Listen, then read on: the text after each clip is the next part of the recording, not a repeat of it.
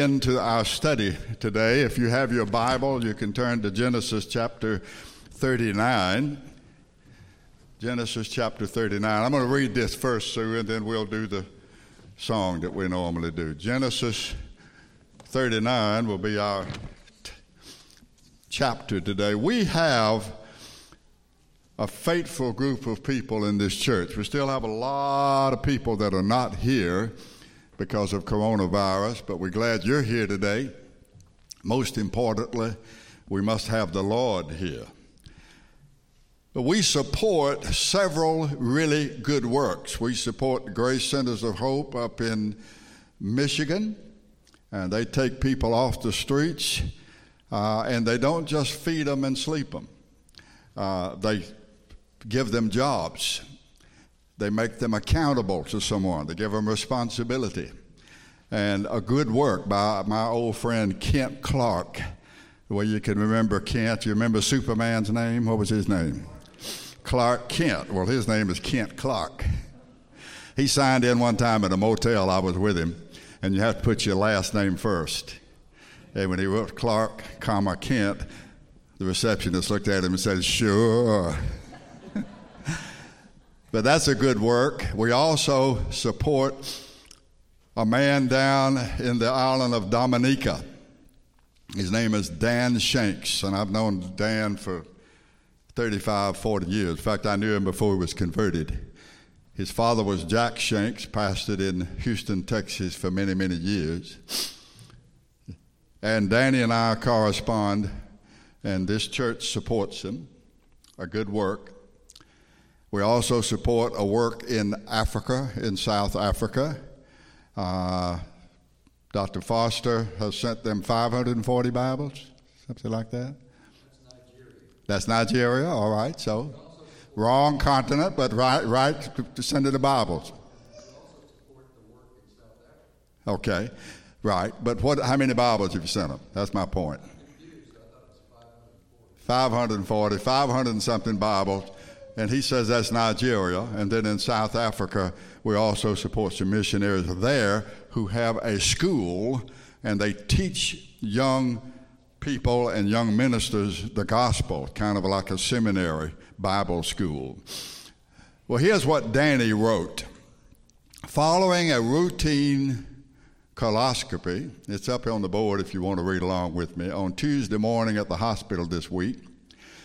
The doctor informed me Wednesday morning that surgery was required to remove what they found because of the size of it. That I very naively overlooked.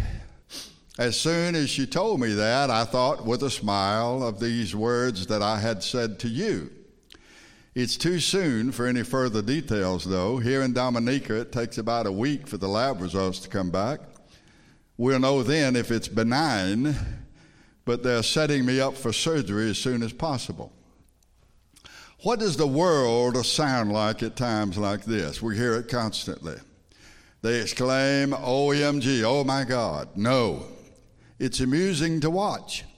Those who are lost, who have no hope in Christ and are totally ignorant of the sovereignty of God, are exposed by such outbursts. They're blind to the malignity of sin and its just deserts in their case, and they certainly know nothing of it. In my case, how God, in the midst of these things, deals so tenderly and so lovingly with His own. That it's perfectly in line with His gracious plan and design that He, on purpose, brings these afflictions into our lives for none other than their good and His glory. That doesn't diminish the pain and the suffering one whit. It hurts. But it's supposed to. It's an ordeal. It's supposed to be. But the true believer knows what's happening, that this is none other than the very hand of their heavenly Father, who is himself busy at work. He's out working in the garden. He's doing some pruning on those fruit bearing branches that are connected to Christ. He takes that knife and with precision he cuts over here and over there and again and again. Cutting hurts. Cutting causes sharp pain, but he's cutting away those things that are undesirable and useless And it all has to do with the bringing forth of more fruit in the lives of his children, their good in his glory. I am the true vine, and my Father is the husbandman. Every branch in me that bears not fruit, he takes away, and every branch that bears fruit, he purges it, that it may bring forth more fruit. John 15, verses 1 and 2. Pruning is a very necessary part of being conformed to the likeness and the image of Christ, who himself was a man of sorrows and acquainted with grief. Isaiah 53 3. Though he were a son, yet learned he obedience by the things which he suffered. Hebrews 5 and verse 8. So I'll be going under the knife soon, both physically and spiritually. Just another opportunity for you to call my name in prayer. Now, brothers and sisters, ladies and gentlemen, that is a testimony right there. That's a testimony of a man, in my opinion, who knows his God uh, and his God knows him. And therefore, as he said, it's no fun. But he realizes, as I'm going to tell you time and again in today's study, it's for our good and it's for his glory. Stand up together with me one more time. Let's ask the Lord to, to help us.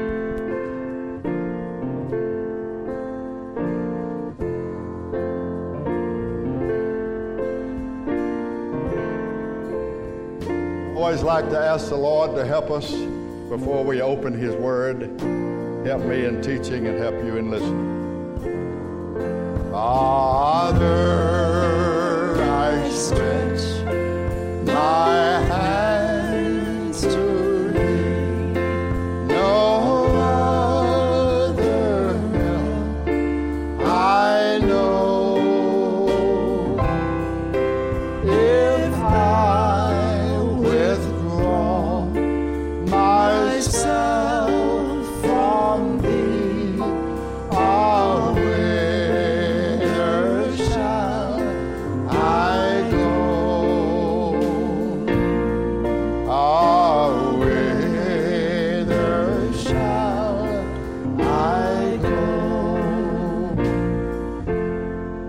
passage reading is Genesis chapter 39, and it is verse 20. And Joseph's master took him and put him into prison, a place where the king's prisoners were bound, and he was there in the prison. May the Lord add his blessings to the reading of his word, and let God's people say, Praise the Lord. And you may be seated. Joseph is now in prison for doing the right thing. His problem started when he did the right thing regarding his brothers. He did the right thing when he told his father, Jacob, the truth about what his brothers were doing.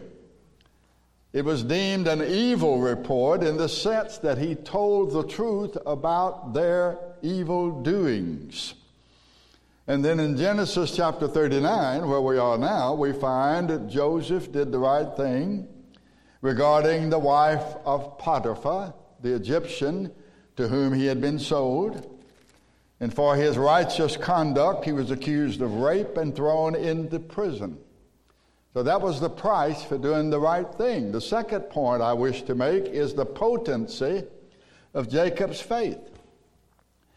God given faith is a potent thing. You see, though Joseph was falsely accused, he did not defend himself. To defend himself would have been to condemn his accusers. And I have suggested that in this very case, Joseph reminds us of our Savior, who, when he was accused, did not defend himself. Why? Well, he suffered his accusers to have their way with him for our sakes. Had our Savior defended himself, he would have been acquitted by the courts of heaven. He would have been found not guilty. But at what price? The condemnation of those he came to save. You remember when he was hanging on the cross and he had those two thieves? And then that crowd was standing around and they were all saying the same thing. He can't save himself. They said he saved others, but he can't save himself. How right they were, but they didn't realize it. If he had saved themselves, we'd have to perish. And so he did not defend himself for our sakes. This is my testimony. In the words of the songwriter, I was guilty with nothing to say, and they were coming to take me away. But then a voice from heaven was heard that said, Let him go and take me instead. That I should have been crucified, I should have suffered and died, I should have hung on the cross in disgrace. But Jesus, God's Son, took my place. It's Mrs. Potiphar who should have been disgraced and sent to prison, not Joseph, but he did not defend himself and she went free from all accusation and all guilt. And because our Savior did not save himself, we go free. Third point I wish to make is the persuasion of Joseph's faith.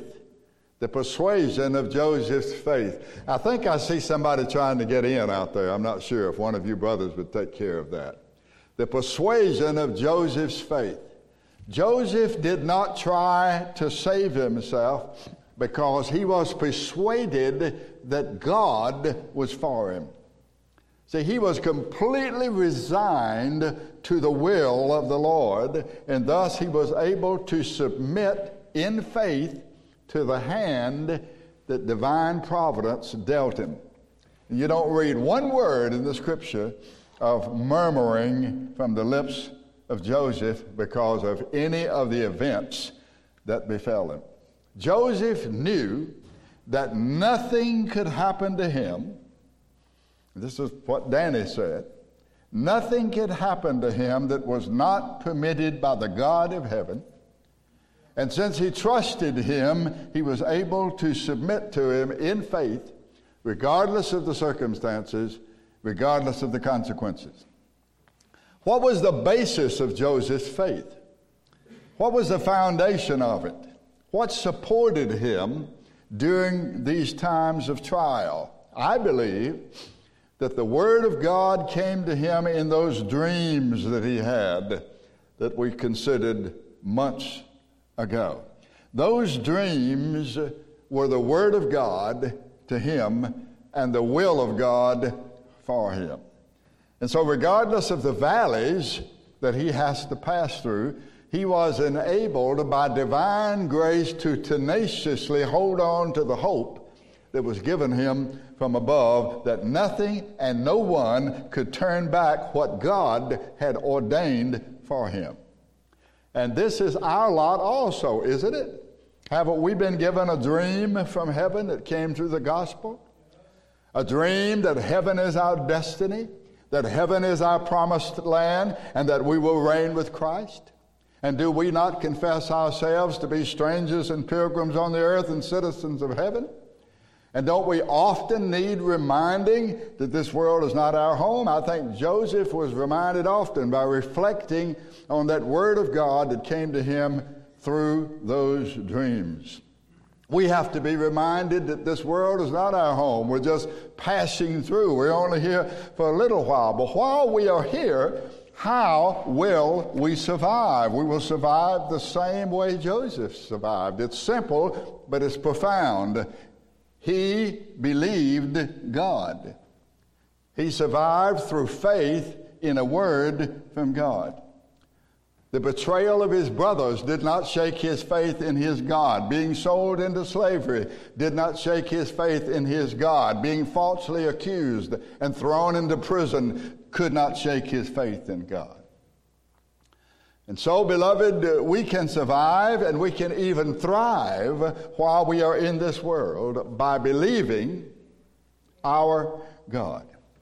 It is by faith that we stand on the promises given to us to all who come to him to come to Jesus as the Messiah, who himself has said, I give unto them eternal life, and they shall never perish. That's a promise we have from him in John chapter 10. And my friends, keep the promise of heaven with Christ always before you. Because this will sustain you, and this will strengthen you, and this will take you through every trial now and in the future. John says, This is the victory that overcomes the world, even our faith. 1 John 5 and verse 4. So, like Joseph, through faith, we are able to endure all that is thrown at us in this fallen world and by this fallen world. The Lord is our defense. The Lord is our avenger. The Lord is our strong tower. The Lord is our shield. The Lord is our buckler. The Lord is our refuge. The Lord is our fortress. And when we call upon him, he will hear us. He will be with us in trouble. He will deliver us. He will keep us safe in the fold of the good and the great shepherd. Now I want you to listen carefully to me now. When Jesus said, I am the way, he was not speaking of a philosophy, but he was speaking of salvation. He was speaking of safety. He was speaking of the means of all blessings. The divine means of getting through this world is to walk as Jesus walked. Say, how is that? Well, the way to walk as he walked is to walk with him if we have been called to faith in Him, we have been called by grace to walk with Him. And if we walk with Him daily, we will follow in His steps after the examples that He left us. And we should always remember that anything we suffer in this world is far less than we deserve and infinitely less than our Savior suffered. You remember the thief who was crucified with Christ. He said, just before he died, he said, This man, speaking of Jesus, has done nothing wrong. But we are getting what we deserve. Luke chapter 23. And Jesus said to him, Today you will be with me in paradise. Even Chris Kristofferson knows something of this truth. Remember the song that he wrote, Why Me, Lord? What have I ever done? Deserve to deserve even one of the pleasures I've known. Tell me, Lord, what did I ever do that was worth loving you or the kindness you've shown? Now, I've told you these things this morning both to encourage you and to set the stage for today's study. I'm going to show you, God willing, and I live, in the next two or three weeks, I'm going to show you that the basis of all of our troubles in this world, all of our troubles, from the very foundation of the world, the basis of it is slander. It was the slanderer, the word devil, translated diabolos, means slanderer. It was the slanderer who slandered God to Adam. Has God said that you may not freely eat of all the trees of the garden? And uh, Eve said, Oh, we may eat of all the trees of the garden, but the tree that's in the midst of the garden, this forbidden tree, God has said, We shall not eat of it. And the serpent slandered God. And he said, Oh, he doesn't want you to eat of that because then you'll be like him. Your eyes will be open. And you will be able to determine for yourself, without His help, what is good and what is evil. And all of the lies and all of the things that come from it came from that slanderer in the Garden of Eden. And I'm going to try to open that up to you in the next couple of weeks. Now, listen, there are two reasons behind anything that happens in a world like this one, a world that's created by a sovereign God. You know what they are? Either he permits it to happen or he causes it to happen. Now, we can get theological. I can talk to you about the permissive will of God, what God permits. I can talk to you about the causative will of God, what God causes to happen. We could speak of the decretive will of God, what God has decreed will happen. We can think of the revealed will of God, what God has revealed to us, what we know. The secret things belong unto the Lord our God, but those things that are revealed belong to us. I could talk to you about the, prescript, the prescriptive will of God. That's the written word of God, but it usually points with an emphasis to the commands within the written word. But just get this bottom line fact the fact that something happens means God either permitted it or He caused it. Now, if you have faith, in the God of the Bible, that's the God you have to deal with. And that's what Danny said. Danny said, I think the Lord's going to do a little pruning with me. Joseph was able to go through this trial because he trusted the Lord. Now, let me throw you a, a kind of a curve here. The fact that something is permitted to happen does not mean always that the Lord approves it or approves of it. For example, when the Lord made man, how many wives did he give him? We gave him one. He said you had to have one wife at a time, not two or three. But he later permitted men to multiply wives unto themselves. It doesn't mean he approved it, but he did permit it. So the bottom line, once again, is nothing can happen in a world created by a divine and sovereign God without his knowledge or without his permission. And it would have been a comfort to Joseph to know that the Lord knew all about his imprisonment and that somehow it would work for his good and God's glory and divine purpose. Most of us are like the man that was in the meeting and the preacher was saying that he was going to get up a busload to heaven. And he asked him, do, any, do all of you want, does anybody here want to go to heaven? Well, of course, everybody raised their hand and said, You want to go to heaven? Come down here to the front. He went on like that for 15 minutes, and in a few minutes, everybody was down to heaven but one man. He was back in the back. One guy. And the preacher said, Sir, don't you want to go to heaven? He said, Of course I do. He said, Well, why didn't you come down? He said, I thought you were getting up a load for this afternoon.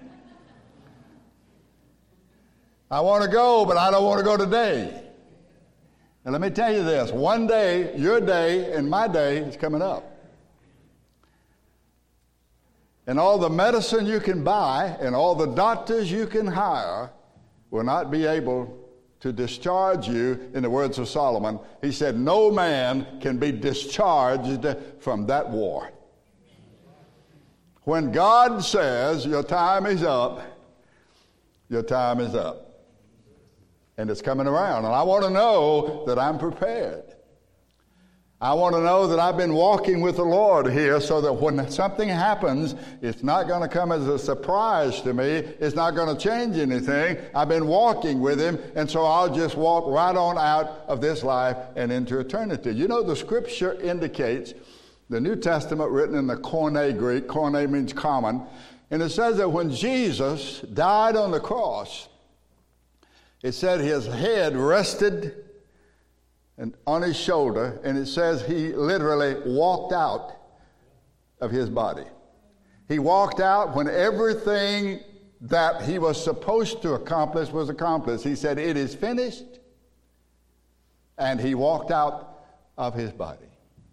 And that's the way it can be for us. Regardless of the means, we need to be walking with the Lord now. But I want you to get this now. Nothing can happen in a world created by a sovereign God without his knowledge or without his permission. And it works the same way for us that it worked for Joseph.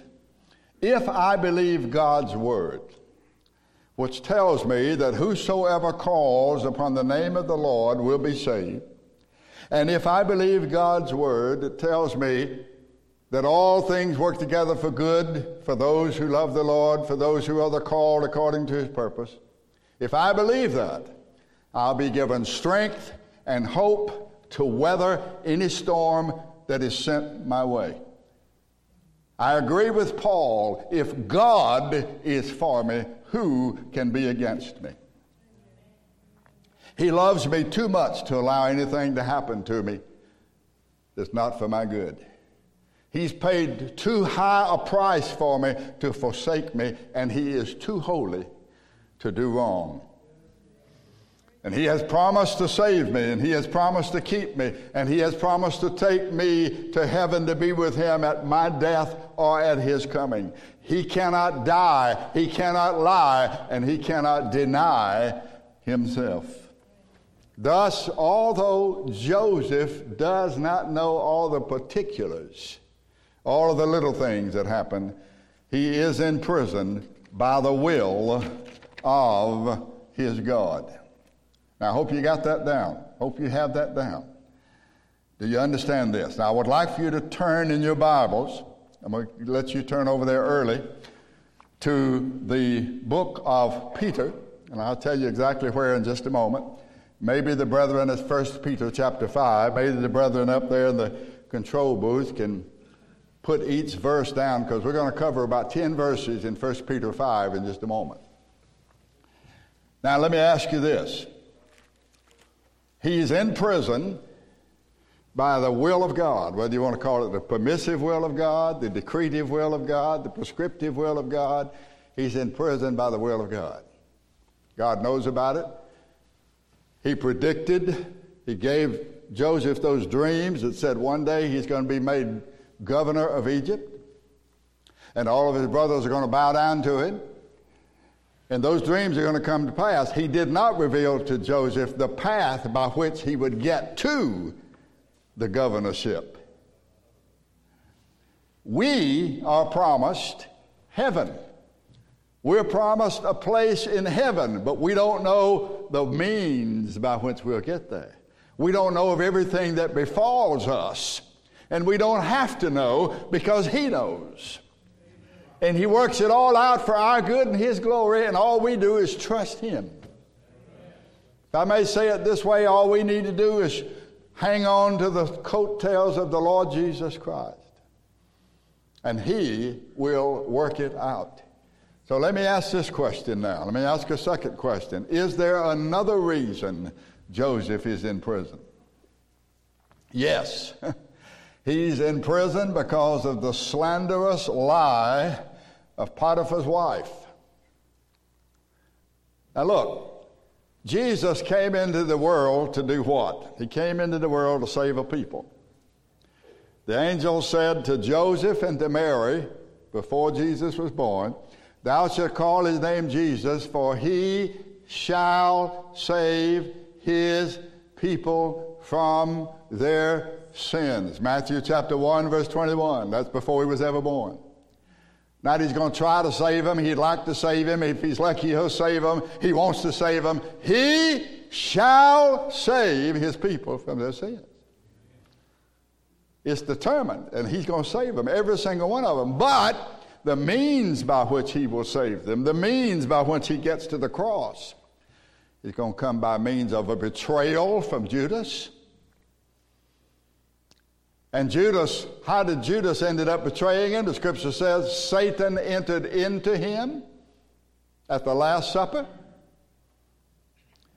All of the Jewish people, the chief priests and the scribes and the Pharisees who hated him, who were jealous of him, who were envious of him, they were all playing a part. But the will of God, the secret will of God, the means by which Jesus is going to get to the cross and redeem his people, that was hidden from people. That was hidden. We don't know what's going to happen to us, but I know this. Again, Joseph is in prison by the will of God, but secondly, he's in prison because of the slanderous lie of the wife of Potiphar. And the Lord's going to use that. Now, what is slander? Well, the short and legal definition of slander is the action or crime of making false statements damaging to a person's reputation. Slander is a false, malicious statement or report about someone. It's not only a lie, it's a lie with a purpose. And the purpose is to injure, to hurt, to trouble, to defame, to damage the reputation and the good name of another. So, what I want you to know now is all of the trouble in this world has been caused by slander. As I said to you earlier, slander has a history that reaches back before the foundation of the world, back before men were even made, back before Adam and Eve in the Garden of Eden. And because I want you to understand this most important truth in Revelation, I'm going to introduce you today to this thing of slander, but I'm going to try to enlarge it in the next couple of weeks, and I hope you'll come back and listen. In the meantime, I posed a question in our last study, and I said I'd talk more about it this week. It was something like this Although this world was created by a holy and righteous creator, there's much wickedness in the world. And often these evil forces in the world gain the victory. And even the prophets were puzzled by this. Jeremiah said, Lord, you are righteous. If I argued my case with you, you would prove to be right. Yet let me talk to you about matters of justice. Why are wicked men so prosperous? Why do dishonest men succeed? That's in Jeremiah chapter 12. Listen to David from Psalm 73. He said, I nearly lost confidence. My faith was almost gone because I was jealous of the proud when I saw that things go so well for the wicked. They do not suffer pain. They are strong and healthy. They do not suffer as other people do. They do not have the troubles that others have. They laugh at others and speak of evil things. They speak evil of God in heaven and give arrogant orders to men on earth. so we must not forget what I've already tried to teach you this morning. Our God and our Savior does indeed rule this earth He has created. Nothing can happen that He does not permit. He cares for us, so we can, in the midst of trouble, cast all of our care upon Him. So let's look at 1 Peter 5. 1 Peter chapter 5. And we're going to spend the rest of our study right here. 1 Peter chapter 5. Let me turn over to it. And we're going to look right here at verse 1. Peter has a word for the elders, he has a word for the juniors, he has a word for the flock of God. In the first verse, he says, The elders which are among you I exhort, who am also an elder and a witness of the sufferings of Christ, and also a partaker of the glory that shall be revealed. So, what Peter says is is, I want to exhort you, I want to admonish you, console you, encourage you, comfort you, especially as he's speaking here to the elders, the teachers in the church. And he identifies himself with them as an elder. And he says, I was there when our Lord Jesus Christ suffered. And he said, I'm going to partake of Christ's glory in eternity. Now, verse 2 Feed the flock of God which is among you, taking the oversight thereof, not by constraint, but willingly, not for filthy lucre, which is an old word for money, but of a ready mind. So in verse 2, he's exhorting the elders to feed the flock and lead the flock. And it says you should take the oversight, you should be the overseer by discipline and by doctrine and by example. You remember Peter probably thought about the Lord's words to him In John chapter 21, after Peter had denied the Lord, you know, when the Lord told Peter, before the cock crows, you'll deny me three times, and Peter said, Oh, no, I'll never do it. And remember, he did. And so in John chapter 21, when Peter and the others were out in the boat, they looked up on the shore, and there was Jesus up there. And this was after his resurrection, after his death, after his burial. And when he went up, when they went up uh, to fellowship with the Lord, this is after his death, he had some fish. And he wanted to eat with them to show them that he wasn't a spirit, that he was a real person. And then he turned to Peter, and remember, he said to Peter three times, Do you love me? You remember that? That's in John chapter 21. And maybe Peter, when he wrote this epistle, or First Peter, we call it, maybe he remembered the Lord's words to him, If you love me, feed my flock. Because he says right here in verse 2, Feed the flock of God, which is among you, he says. Feed the flock of God. This must be done, he says, willingly not because of pride, not because of position, not because of power, and not because of money. And it must be done promptly and heartily of a ready mind. You know, I appreciate everything that churches can do. I appreciate music. Before I was converted, I was in the music business. Love all kinds of music, even today. I appreciate a lot of things that churches do. But one thing is vital in an assembly, and that is that the Word of God must be opened. We mustn't just talk about the Word of God. We mustn't just talk about Jesus. We've got to reveal Him in the Scripture. And personally, I see a lot of churches today on television and so on. I'm unhappy with them because they're not opening the scripture. They're doing everything else. They're making people feel good. They have orchestras. They have all kinds of wonderful buildings, but they're not opening the scripture. We have to feed the flock. That's what he says here in verse 2. We have to feed the flock. All right, verse 3. He says the elders must not oppress the sheep. They must not lord it over them. And this implies an oppression that's grounded in pride. Verse 3 Neither as being lords over God's heritage, but being examples to the flock. You need to remember, we must remember whose flock it is. It's not my flock, it's God's heritage. And he says, if you're going to lead, lead by example, not by dominion. As he says in Titus chapter 2, verse 7, in all things, he says this to the teachers in the church, the deacons and the elders, in all things showing yourself a pattern of good works, in doctrine showing uncorruptness, gravity, and sincerity. Then in the fourth verse, he says, When the chief shepherd shall appear, you shall receive a crown of glory that fades not away.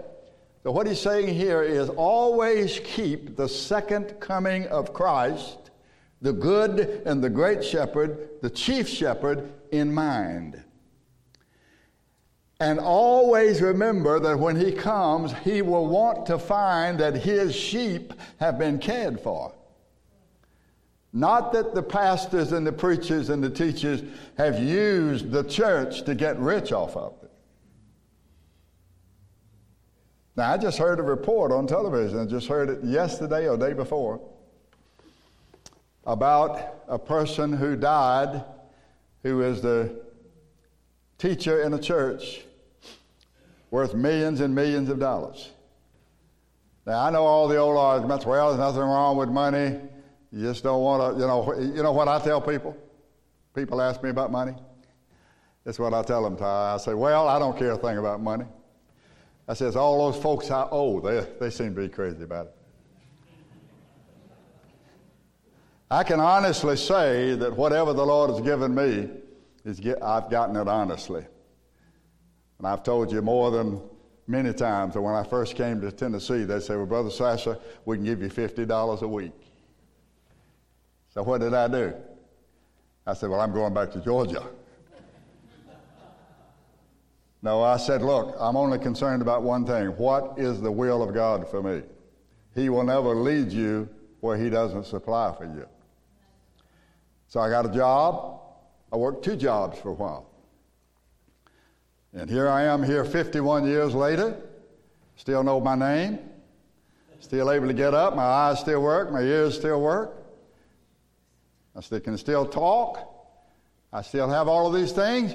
And the Lord has just blessed us with health and with happiness and with a home, with healings. He's healed us many times of all kinds of ailments, from flu to pneumonia to perhaps the coronavirus.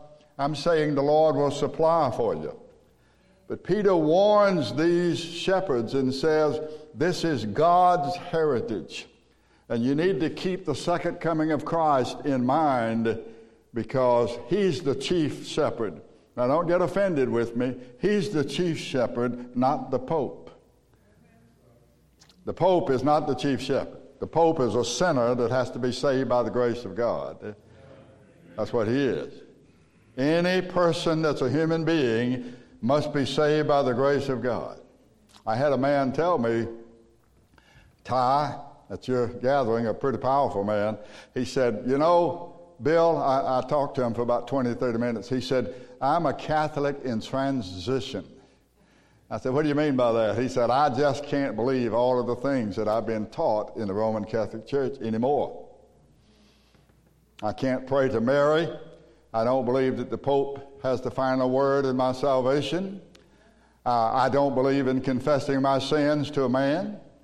I don't believe that when babies die, babies die that haven't been sanctioned by the Roman Catholic Church, they go to limbo. They can't go into heaven, they go to a place called limbo. And that's not a place where they're dancing. It's a place where they have to be purged of remaining sins. And then if adults die, they have to go to purgatory, so called, because they have to be purged. The, the blood of Christ was not enough to take away all of their sins. They have to be purged of remaining sins, generally by the prayers of the priest and the pope and by the giving of money. My friends, I'm sorry, but that is wrong.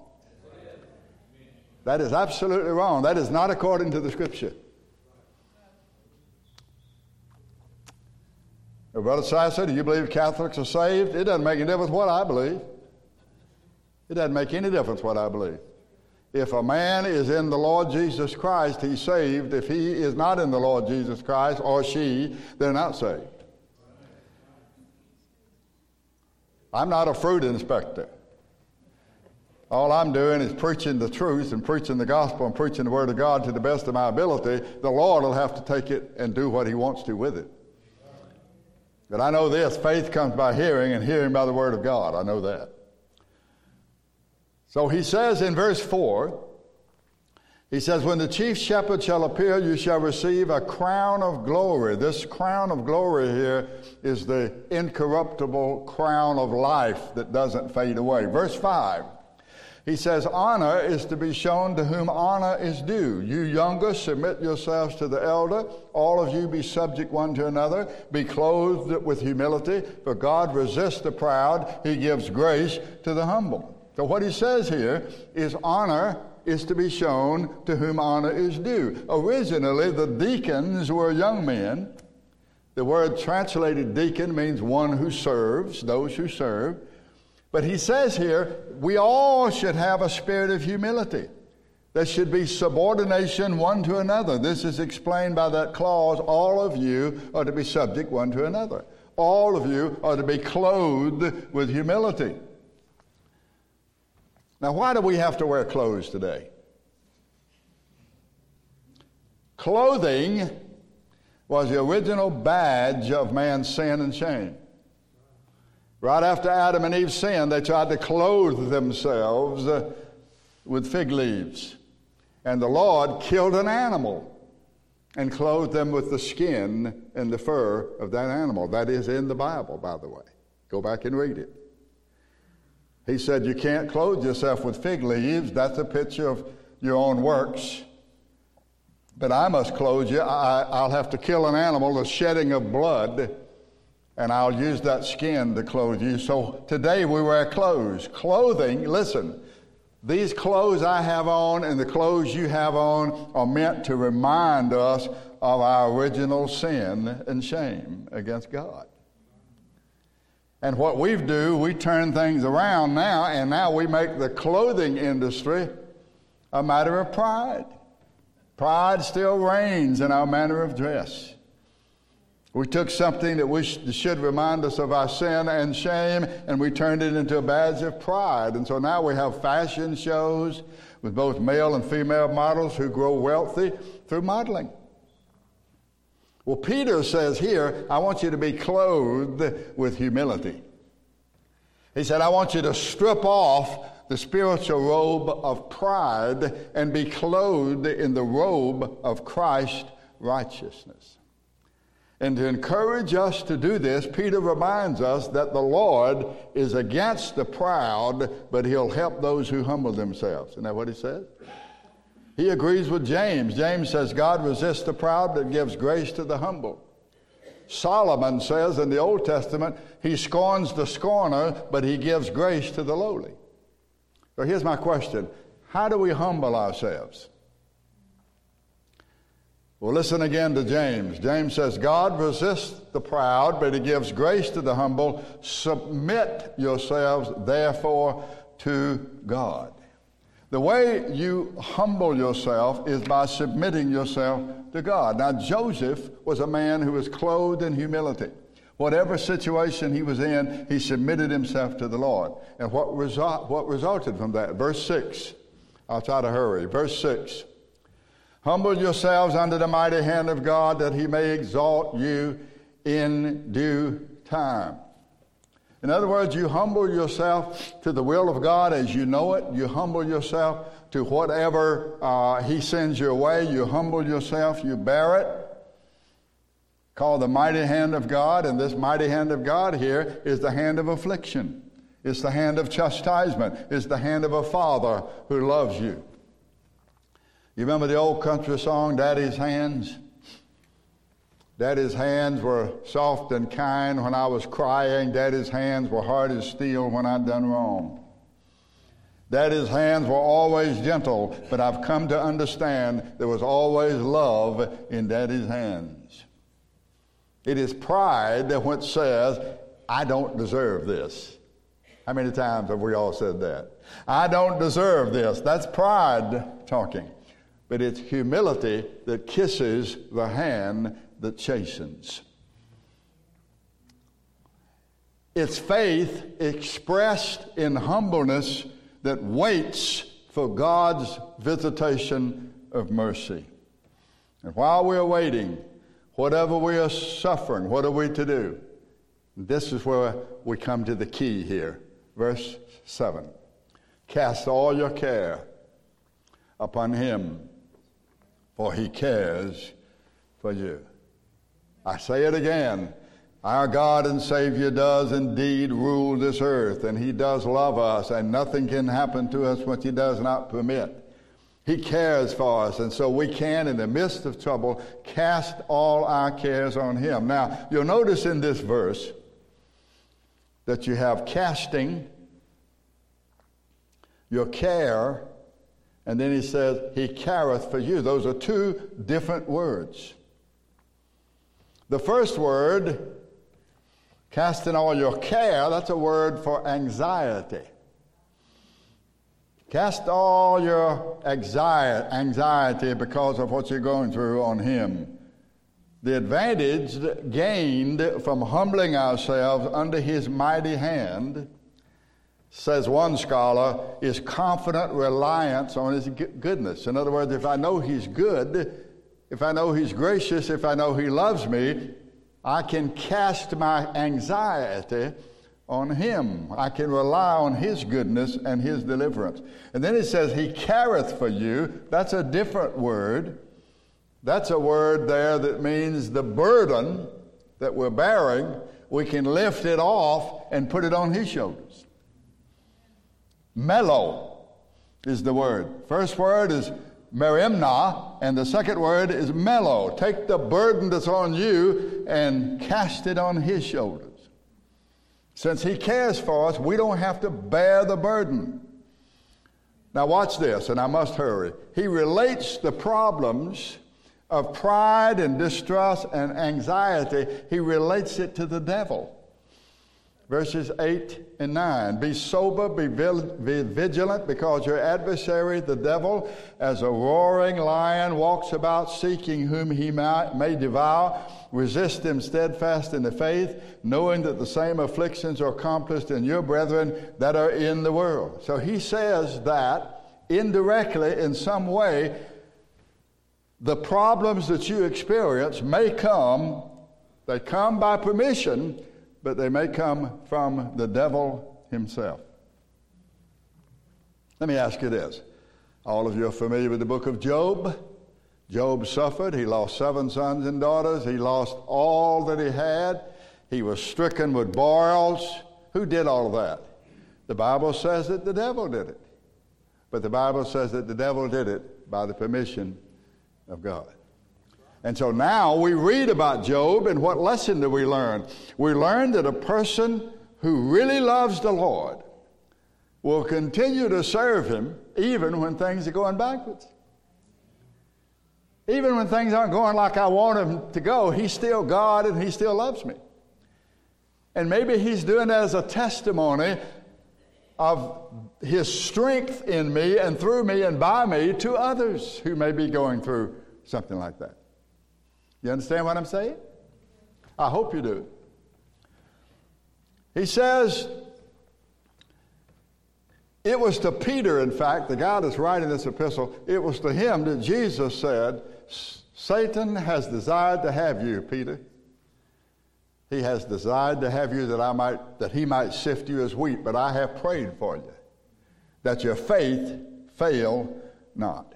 So he says in verse 8 that we must be fully alert and aware. We must be cautious that when we fall into trouble and trial, we don't sin against the Lord.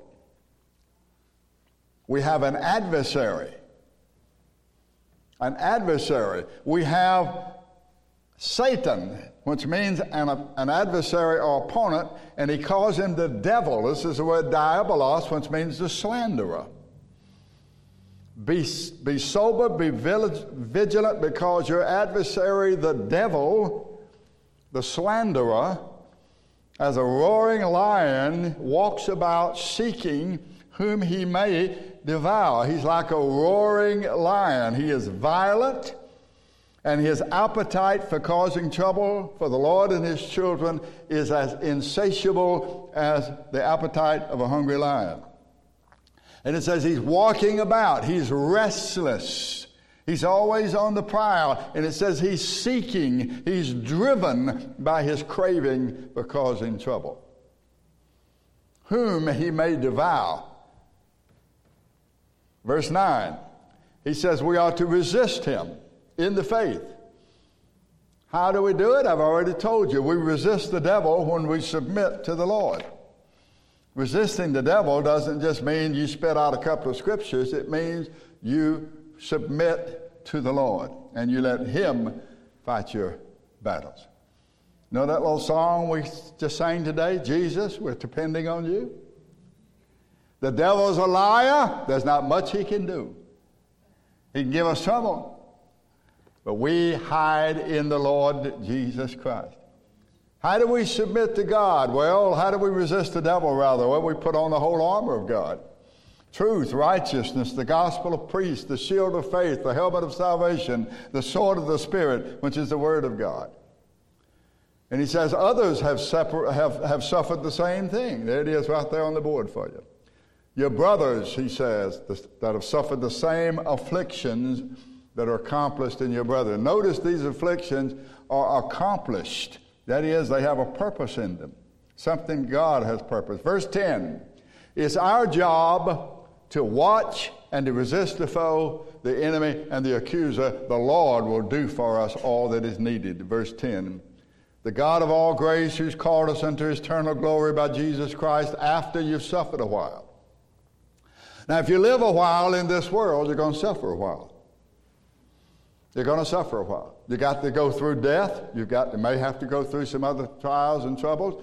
That's why we read of people as we get older. We have joints that begin to wear out. We have things that begin to wear out. We have heart problems. We have joint problems. We have all kind of problems that we never had when we were younger. We're going to suffer for a while. Most of you don't know John Reisinger, but Lynn and I visited John. He was 92, 93 years old. He was up near Syracuse, New York. He'd been put in a nursing facility up there. What did John do when he got in the nursing facility? He started a Bible study. And he told us when we visited him, he said, I'm praying that I'll go to sleep and wake up in glory. But he said, I, I'm afraid I'm going to have to suffer a while. And we said, Why, John? He said, Because I've had it too good. he said, I've had it too good. But whatever we suffer, it's only for a little while, and it's not to be compared with the suffering that our Lord endured for our sakes. So he says in verse 10, he says, After you've suffered a while, the Lord will perfect you, He will establish you, He will strengthen you, and He will settle you. If He's called you, He'll sustain you. If He sustains you, He'll keep you. If He keeps you, He'll take you unto Himself. Last verse, verse 11. To him be glory and dominion forever and ever. Amen. So he says, it is to him that all the glory belongs, not to ourselves.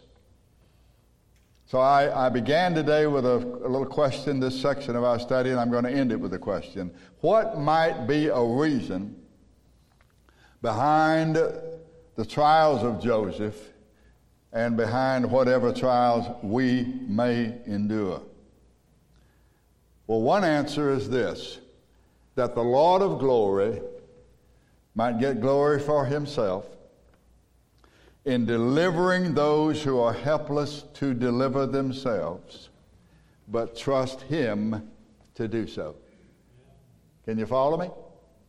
One reason for our trials may be that the Lord will be glorified by delivering those who are helpless to deliver themselves, but trust Him to do so. In short, if you can deliver yourself, you don't need my Savior. But if you're helpless to do anything about life and death and eternity because of your sin, you are a candidate for the Lord Jesus Christ. He saves those who cannot save themselves.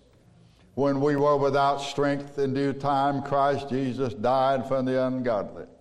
This is a faithful saying and worthy of all acceptation that Jesus Christ came into the world to save sinners. I am a sinner. I stand in need of a Savior. How about you? Now, what I've done this morning or tried to do was to prepare you for the next couple of studies. And this, these passages in 1 Peter give us good instructions about what to do while we're passing through this world on the way to glory with Christ. And it can be summed up in that little verse cast all your care on him, for he cares for you. Just because you're going through trouble doesn't mean the Lord doesn't care for you. It means that you need to trust Him to deliver you from your trouble, and thereby you will give Him glory. May the Lord add His blessings on the teaching of His Word. Let's stand together, please. Thank you for patiently listening today. Let me leave you with uh, uh, an, an appeal to believe on the Lord Jesus Christ, and He has promised you will be saved. Believing on Christ is something that it seems easy to do, but as life comes our way, we wonder sometimes if we've really believed it. You can be baptized so many times that every turtle in every creek in Tennessee knows you by your first name. And that won't have anything to do with your sins. Water does not wash your sins away. The blood of Christ washes your sins away. Plunge yourself into that crimson flood. There, by the grace of God, all your sins will be washed away. The Bible uses three tenses about our salvation. It talks about having been saved, being saved, and shall be saved. And if I've been saved, I've been saved through faith. If I'm being saved, I'm being saved by grace through faith. And then in that day when we stand before God and all nations are gathered before Him and He divides the sheep from the goats, then that day I will be saved from being cast off from the presence of God. So I'm saying if you're saved, you're saved by the grace of God through faith. Believe on the Lord Jesus Christ, the scripture says, and you'll be saved. May the Lord bless us. We're going to sing about the blood of Christ. Under the blood of Jesus, safe in the shepherd's fold. Under the blood of